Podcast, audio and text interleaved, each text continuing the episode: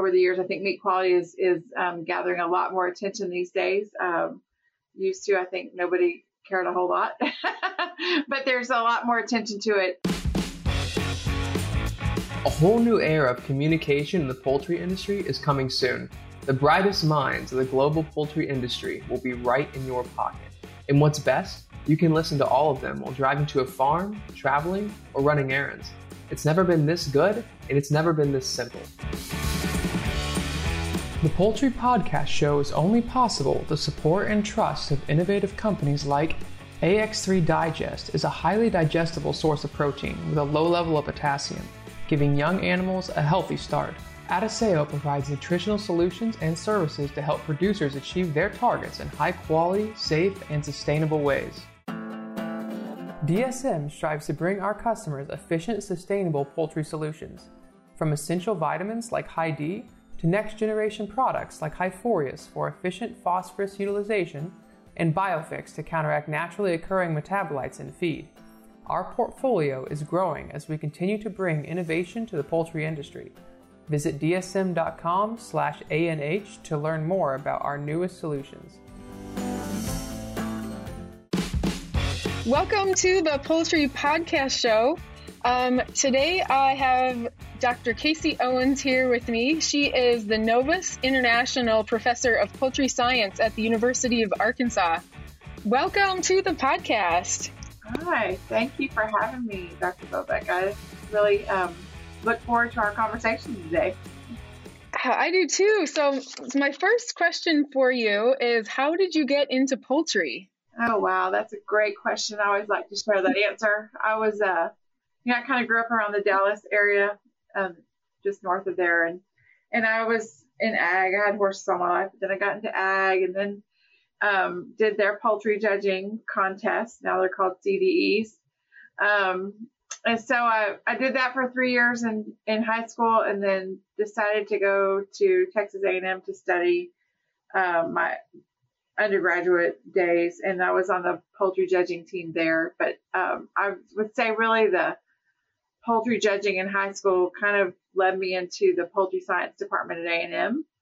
Um, and then I just continued on with my education, um, thinking I just liked science and, and enjoyed and wanted jobs that, that would be a little bit more technical or, or whatnot. And so um, fortunately, I love poultry science and I like the products end of it. And so that's what I studied in my graduate years.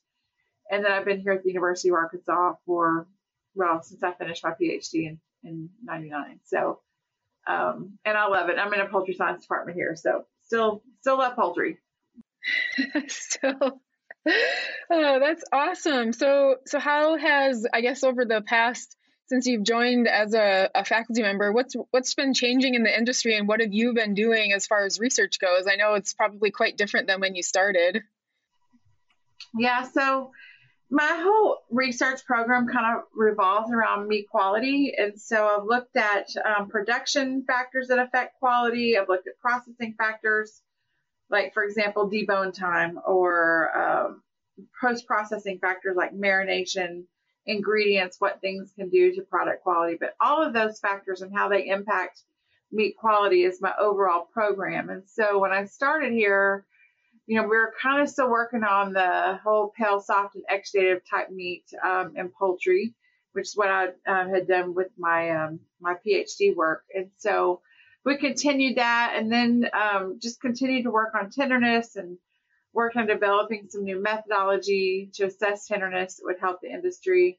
Um, collaborate with some really great people along the way. Um, and then the biggest change, I think, with the industry, um, well, not the biggest, but a big change um, in the last decade and a half or two um, has really been the shift of of going from a, a I don't want to say small, it's small and relative now, but the shift towards larger birds.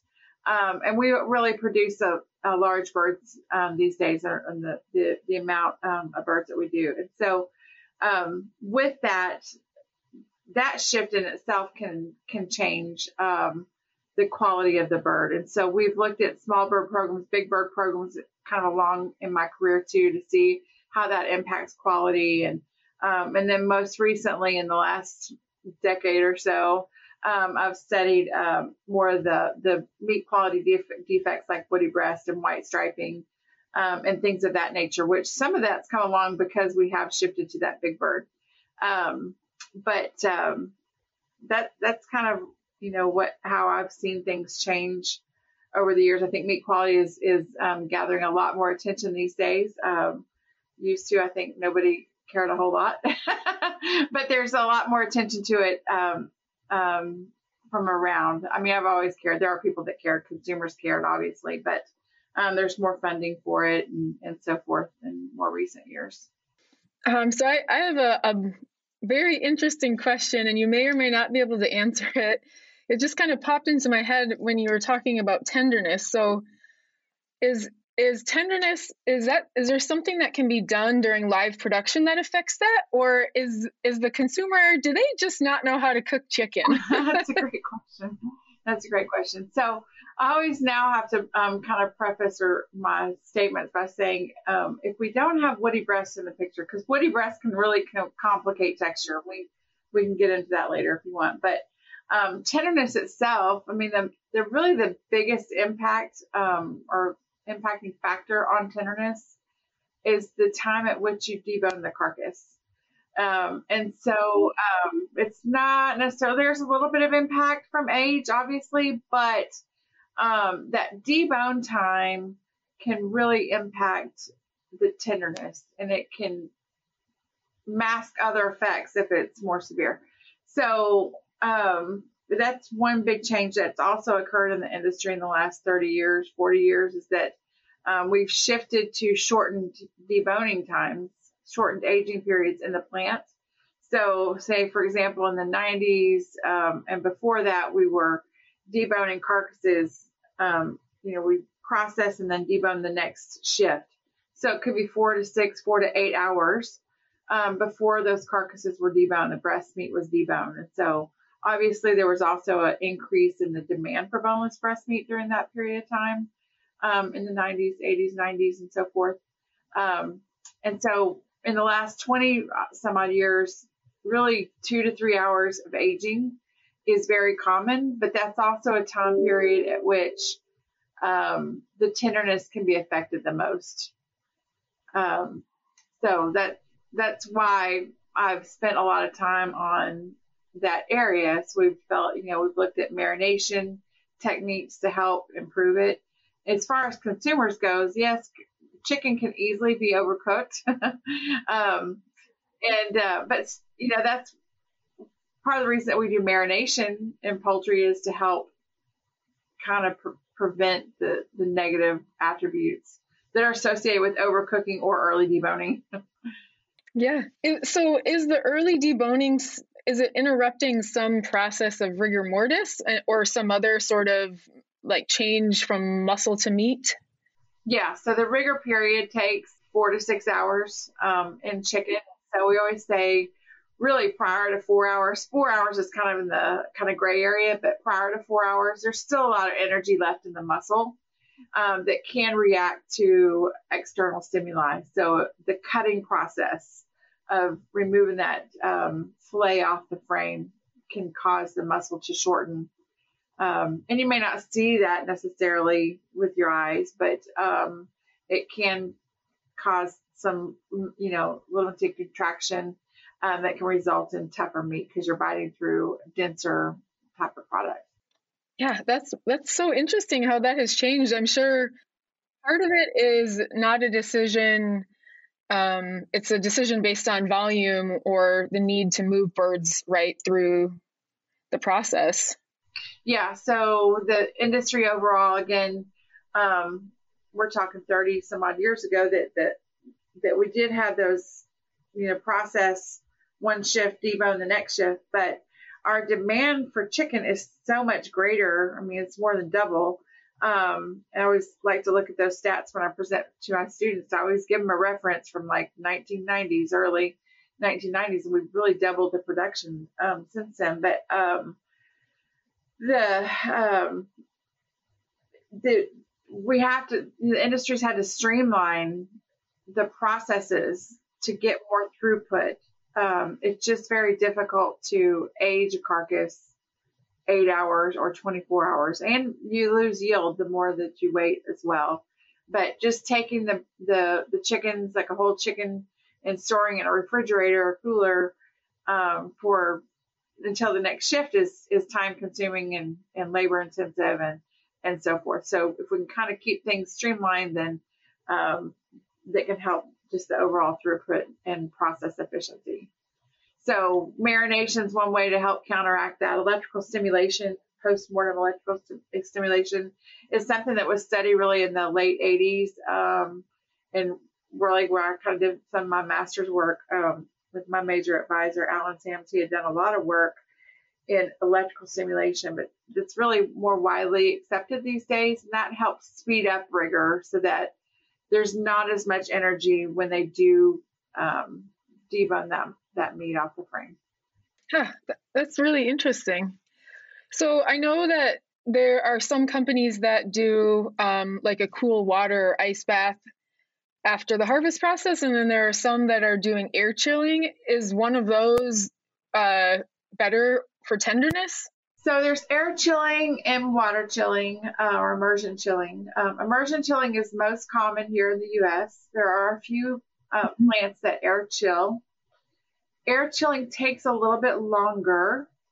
Um, but you, so if you're comparing the process alone to the immersion chilling process, you may not see differences. You kind of have to look at the overall system.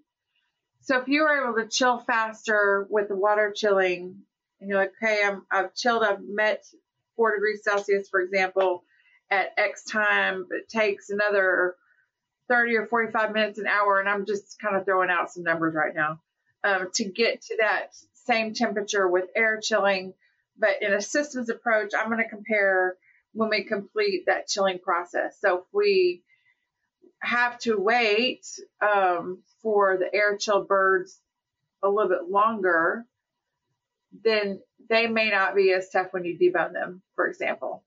There are some processors when air chilling first came um, in the in around in the U.S. There were some processors that actually had longer aging periods, and they were still marketing air chilled carcasses or air, chilled product, and they market it as more tender and so forth. But it may not necessarily be from the chilling per se, but the other things that they may be doing. So if they have a longer aging period than those that may be doing um, immersion chilling, then there can be an impact. So it's a little bit more complicated than just saying air chilling is better than water chilling or vice versa. You know, because there's there's there's things you have to outweigh. Like it takes longer, that might be less throughput, and, and so forth. So yeah, that's a really interesting way to think about it. And yeah, um, so so with um, like marinating processes, do all chickens get some sort of marinade? And and I'm assuming you're maybe just talking about like a salt solution or something, or is this like an actual further processed product where you know it's like a certain cut that's got in my mind i think about spices and marinade but i think i don't have i don't have the right definition. Right for sure. So when the industry really is talking about marination um, there are multiple types like what you're what you're saying. From a consumer standpoint they think about the flavors obviously like the spices and the lemon pepper and the you know whatever things blends that they could put in. Um, when, when that's fine that's going to deliver flavor and so forth um, when we talk about it kind of in our, our terminology, our jargon, and, and what the industry is doing, they're marinating um, product. Um, it's usually boneless breast meat is what's marinated the most. Um, that's what's going to be impacted by toughness the most, and it's also the one that can dry out the, the most because they're white fibers, but and less fat. That's really um, marinating with a a low salt concentration um, and it may be targeting of like maybe 0.75% salt in the end for a final product. That's kind of what we use as a standard when we're doing studies. Um, and it may or may not have a sodium phosphate in it. It just depends on what the product is and what the consumer wants. So there are a lot of consumers that want clean labels and things that they can understand. Um, and so in that case, you may just have salt, water, and maybe some chicken broth in there that would add a little bit of flavor. Um, but this the salt solution is going to really help with the the increase of water holding capacity um, and improvement in tenderness of a product. But um, those products are, are kind of generally referred to as um, enhanced products, like in the retail case. Now, you can still get more of what you, your classic marination, what consumers think um, with the different flavor blends, um, but you would typically see those spices, seasonings on there. So hopefully that answered your question. That's that was a great. Um, in your in your work, just uh, have you ever had the chance to develop um, one, like a seasoning blend or anything? Like, what's your what's your favorite flavor combination if you get to put some tasty spices in? yeah, so we do a lot of workshops and just dealing with students um, where we we kind of play around with play around with um, rubs and we have a rotisserie um, cooker at our plant, and so that's always a fun product to make. Um, so there's all sorts of different types. I've worked with ingredient companies. I always said like, hey, can you send me some samples? I'm probably not the best to blend them myself, but um, that's just because I'm maybe not as creative. But um, but some of the ones I really like are some of uh, like an Asian blend, um, kind of have this Asian theme to them, or the sweeter. I kind of like the sweeter rubs, but really like all of them except for spicy. I'm not a spicy person. Uh, I'm right there with you. if it's got any spice, I'm like, uh, it's too much for me, and, and people laugh at me, but that's okay. Um, I'll I'll like uh, the other things. I like savory also, but um, I like the barbecue, the honey barbecue, and and. Oh yeah, that sounds so, great. Yeah. But yeah, rotisserie chicken always fun to do that with, and um, like wings. Um, always fun to do um, kind of a, a dry rub and and put them on a grill or oven, or in the Instapot. It's Insta whatever they're oh, called. Yeah. The, the air fryers. they're really good. Yeah, that sounds awesome.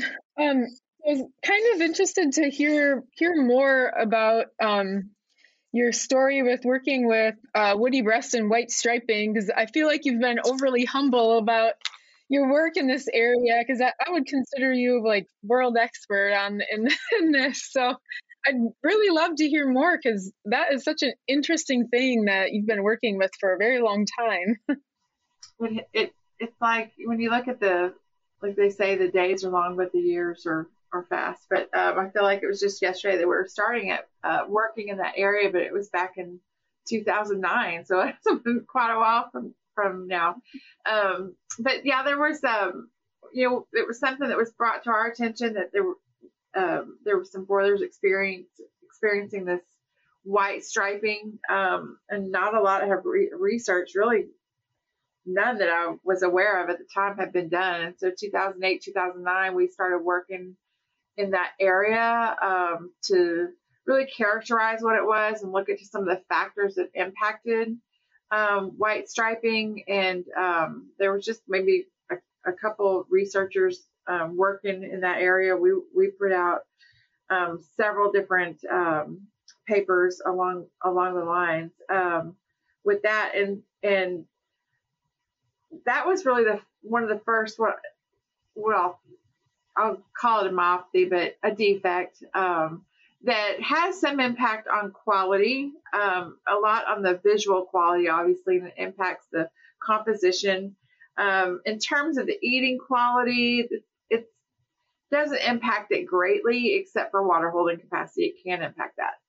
Um, but you know, as we were going through about 2014, we really started looking into this woody breast. So um, I really credit um, uh, the papers out of um, um, oh gosh, I forgot the country, but the Sihvo papers. Um, Puolanne that was involved in, in, those papers that came out in 2014 or 15. Um, they they kind of had the one of the first scientific papers out there on woody breast. But prior to that, even Dr. Sargeville Gilly had um, talked about woody breast. Um, but we really started looking at that in 2014, really early on. We were processing a trial, and we had um, a significant amount in in that um, trial, and so we started scoring um, from from um, that point on. We've already uh, we, we were working with white striping anyway, and we started um, assessing woody breast, and then we looked at all the quality impacts on there, and and woody breast definitely has some um, impacts on quality with texture, so it kind of creates this really complex texture. At times, it's not really like just tough, but it's kind of got this flaky or sometimes referred to as crunchy in more severe cases because there's more collagen in the meat. And so um, it's not just like contractile toughness that we had dealt with, you know, the prior 20 plus years. And so um, we we've worked on characterizing that, looked at factors um, that um, have played a role in the development of woody breasts, and the same kind of factors that affect white striping. Um, and then really, I guess fortunately for our industry and our scientific community, there's been a lot of other um, researchers in the molecular fields and the, the, you know the genetics and the and so forth that have really gotten into the um, the study of these defects um, because we see it across the board and across across the world. Um, and so we're still continuing um, in that area. We've looked at some detection methods. How how can we best score these um, and maybe more quickly? And we've looked at some um, live production impacts and how that impacts woody breast development. And I've collaborated with um, folks that are doing maybe gene expression and and whatnot. But um, I kind of consider myself now just kind of a um, I say cheerleader for the lack of a better word, but um, I do interface a lot with the industry, um, and I, I hope you know I try to collaborate with those that are um, maybe don't have as many as interactions with the industry on those things, but but definitely have better tools um, on the fundamental side that can study the the issues. There's a lot of great work out there these days on that in that area. So I I I understand some of the you know molecular qualities, but you can have these you can have these defects individually or together right? I mean they're they don't both have to be present they can be independent but you can also have both of them right? Right. Right. We've done we've done a lot of work um, i was going to say that there was a, a, paper that just came out of canada from dr Barbut's lab and um, and they uh, and we've we've have some similar data but they've um, have has just published it this year, and it was on what you just said. Um, about half of the birds would have both white striping and woody breast. Um, so they don't always have to come together. They can be say, seen individually, um, but a lot of times they are seen together. Um, and some of the the things that I, I see is that we see white striping kind of early on and it can continue. It can be in a bad, um, well, in a more extreme case at, you know, at, at higher weights or whatnot. Um, or you start seeing more woody breasts. And so what we don't really know is that, you know, does woody breast really take over and, and, um, kind of mask the effect of, of white striping at that point in time or, or what, but, um, it is about half now, the other one that we haven't really talked about here is spaghetti meat, and that's kind of like a loss of integrity. And that one is observed too, and it's a, probably about a third of the the flays surveyed in that particular study had all three myopathies, but um, or those defects.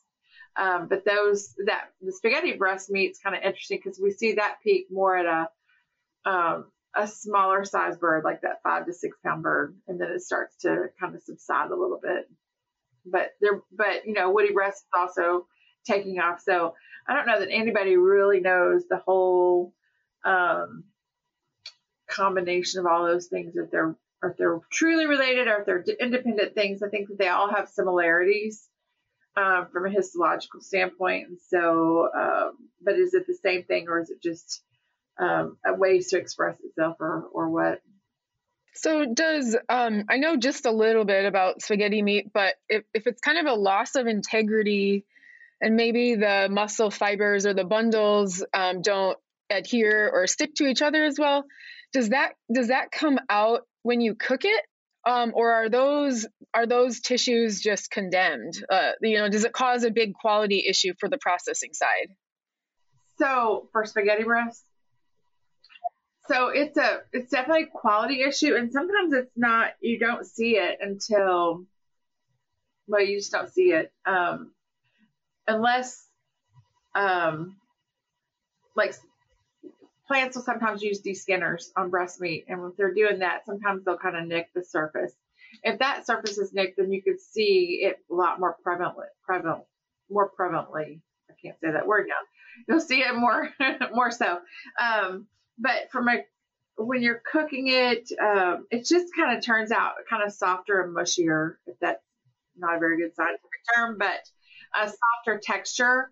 Um, and um, I don't think anybody's done sensory on it. It's kind of hard to repeat or induce. I've kind of felt I've I've had really no problem to induce woody breasts, but I have had more of a problem to induce um, spaghetti breasts on a more uh, routine basis to study it. That's why we would want to induce it. But um, uh, anyway, it is a quality issue. It's not condemned. It's just a, a, a quality issue. So um, it kind of would have more of a softer texture to it. Um, could be loss of water holding capacity um, and whatnot.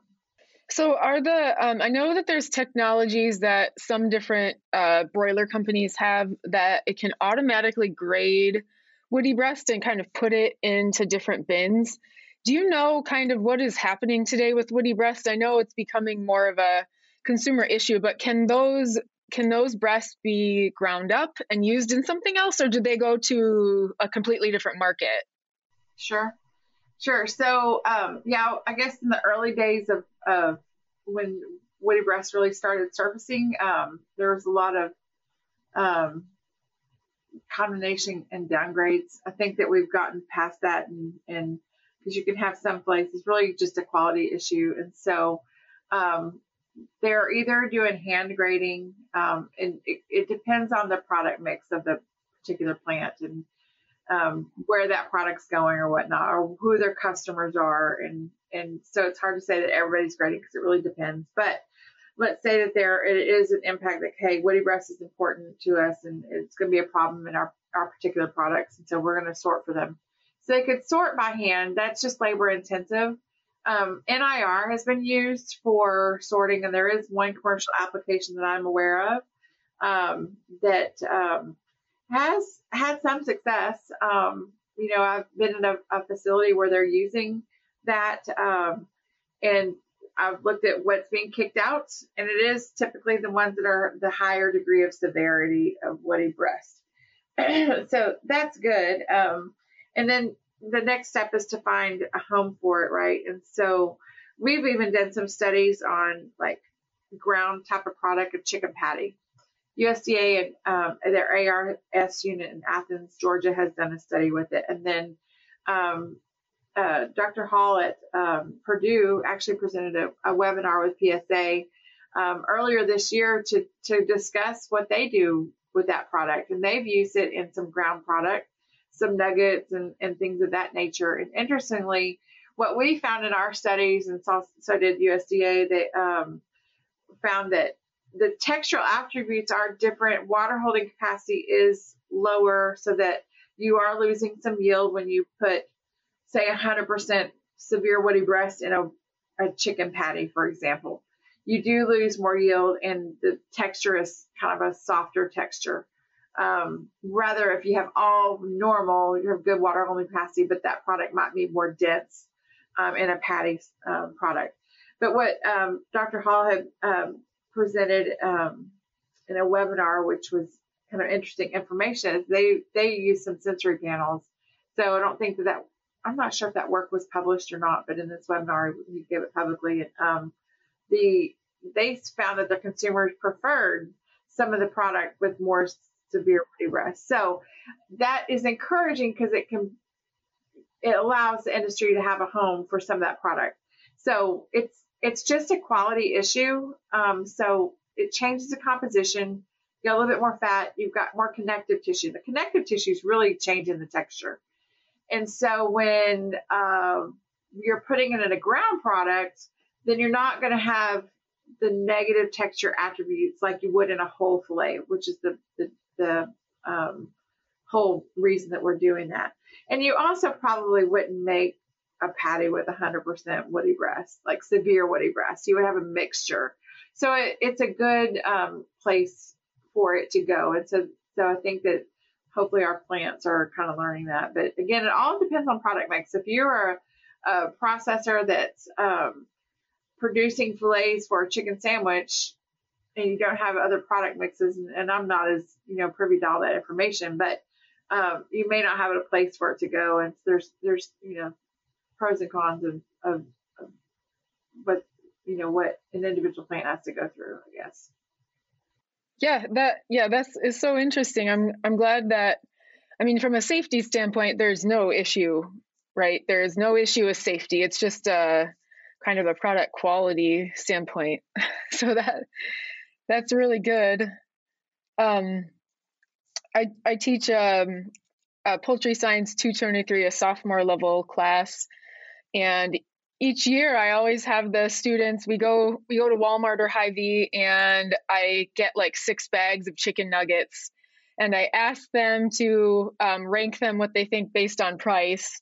But I um, I there's a variety in those nuggets, of course, and and the branding and the marketing that that goes on the front. Um, but honestly, you know, my favorites are the dinosaur shaped nuggets every time. Like, and I'm I'm so impressed from like a product, like a production standpoint that I don't know what kind of little mini shapers or presses they have to make dinosaur nuggets, but they make me so happy. right, right. My son loves them to this day, and and I, your your I like your activity. That's so that sounds fun because there can be differences in quality. um, uh, you know, and it's funny because I'll try. I'm like, oh, that's a that's that's a new, new nugget. I'm gonna try that one, bring it home, and my son will be like, this is not Dino Nuggets. so he really likes the Dino Nugget.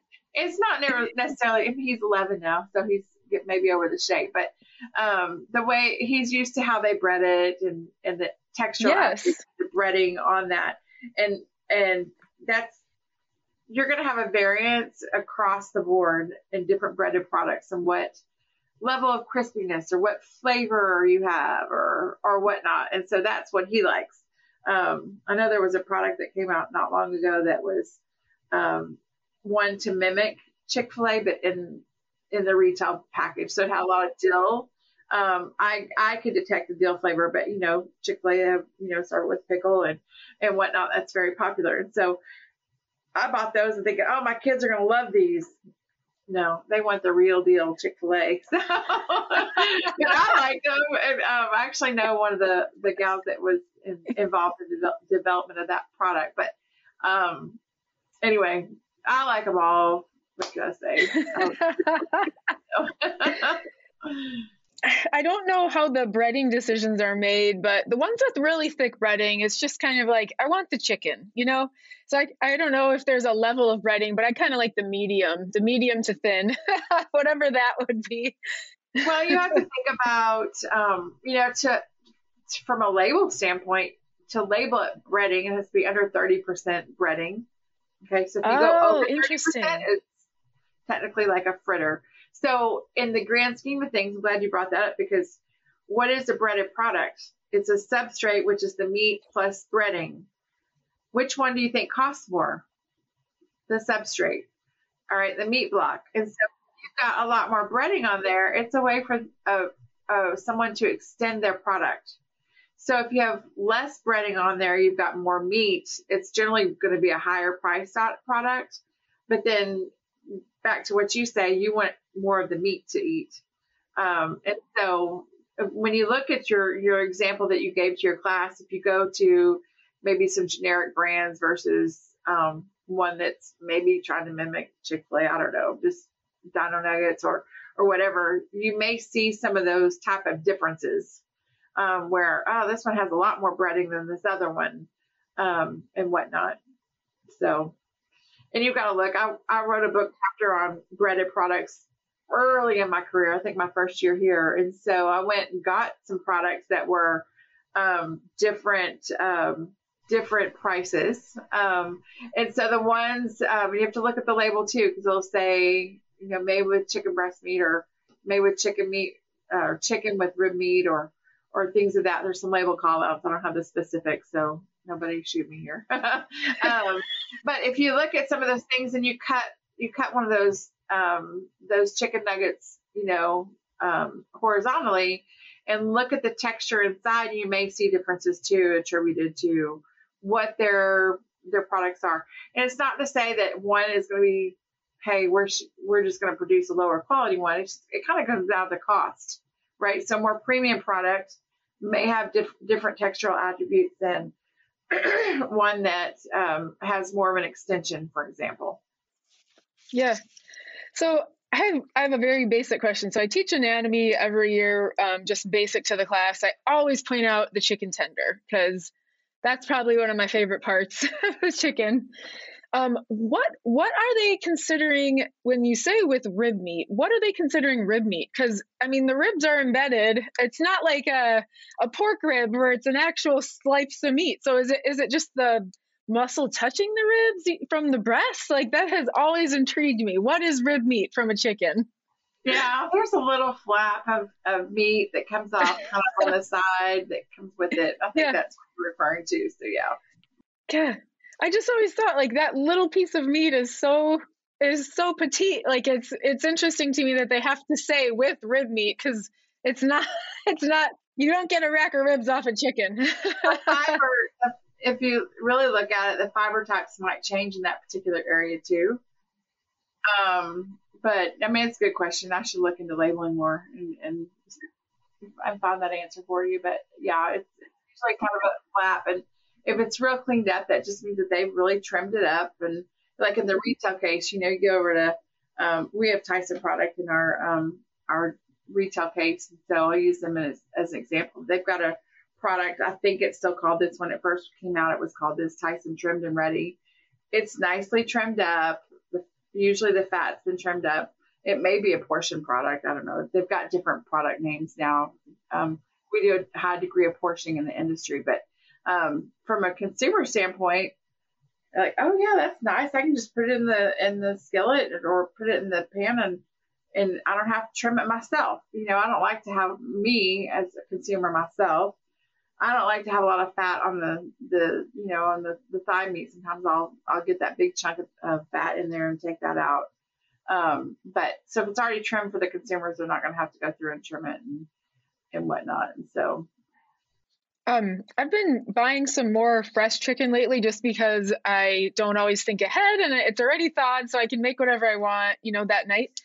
And there are there's some companies that do include the tender in that fresh breast and some that don't, which is really interesting to me because you would have you would think that that would be, you know, a value a value added product they would sell separately. Um, so I don't know if it has to do with the efficiency of trimming or what, but um, I just thought that was interesting.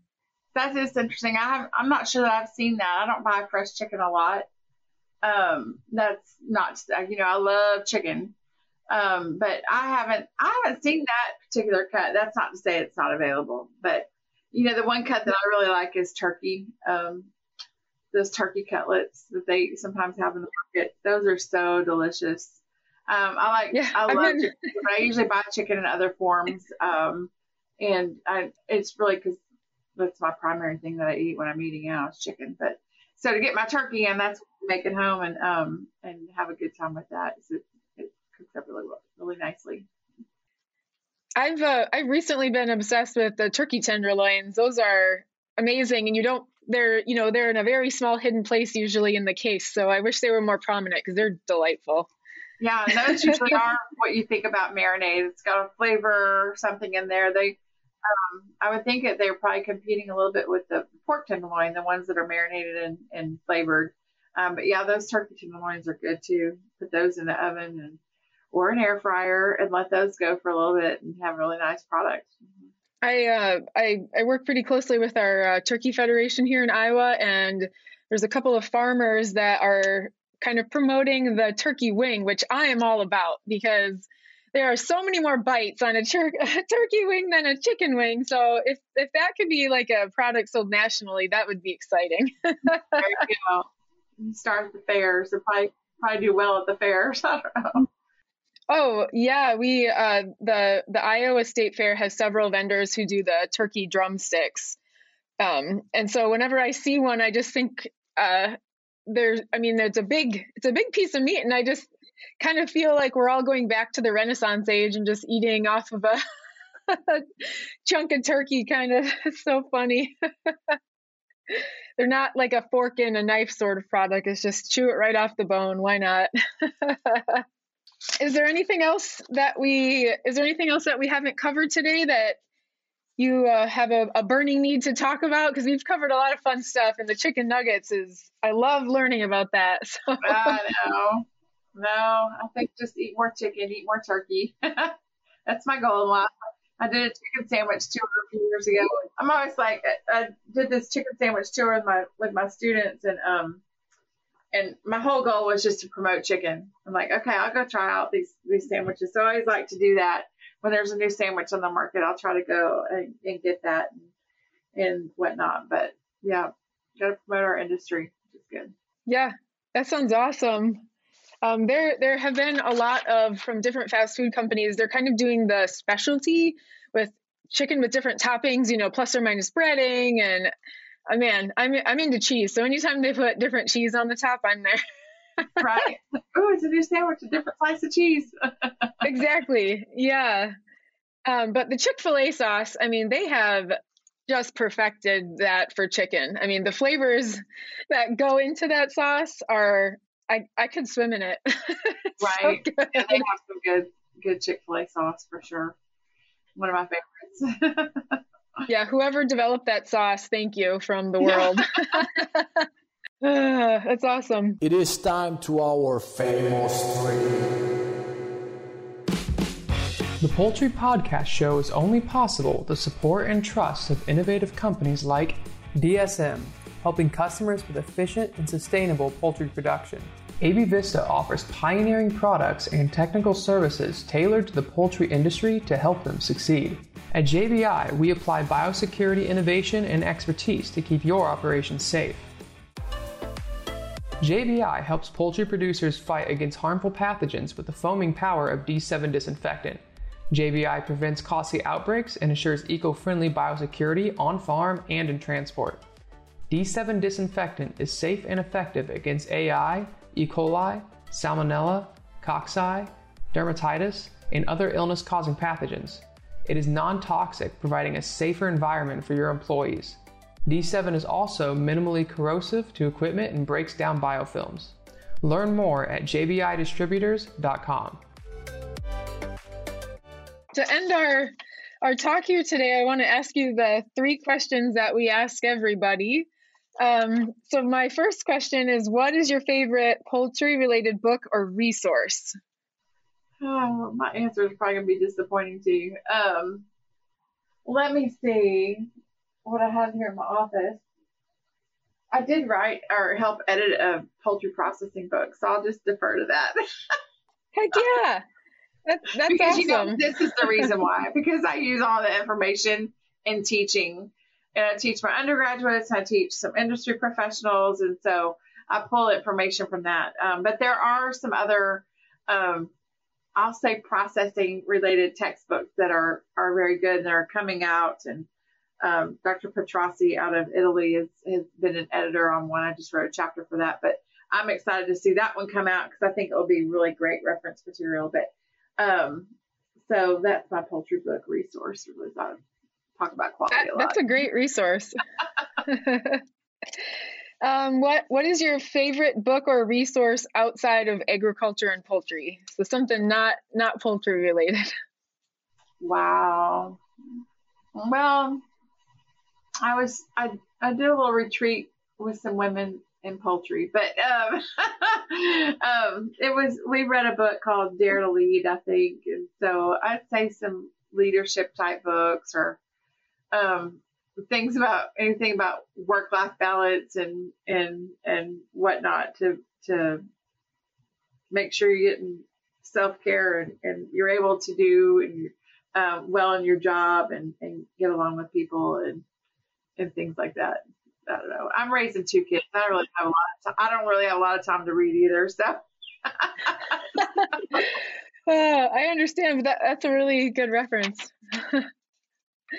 um, what, in your opinion, what sets successful poultry professionals apart from those that are not?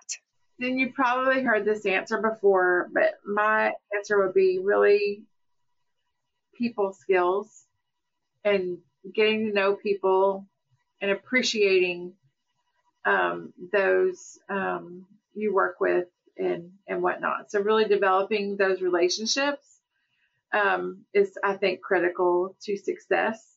Um, and then the other thing beyond the people skills is really those that are willing to take chances. You know, is it getting out of your comfort zone or um, taking a job across the nation or uh, changing a focus in your job.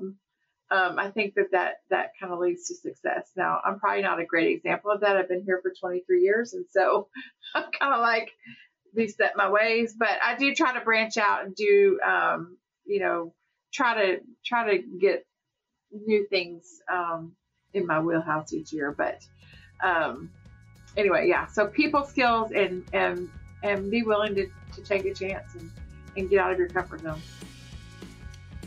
Well, that I think that's a perfect answer. Um, I, I don't I don't think you're stuck. I think you're doing awesome things, and you've definitely changed focus over the last 23 years. So you're following your own advice without even knowing it.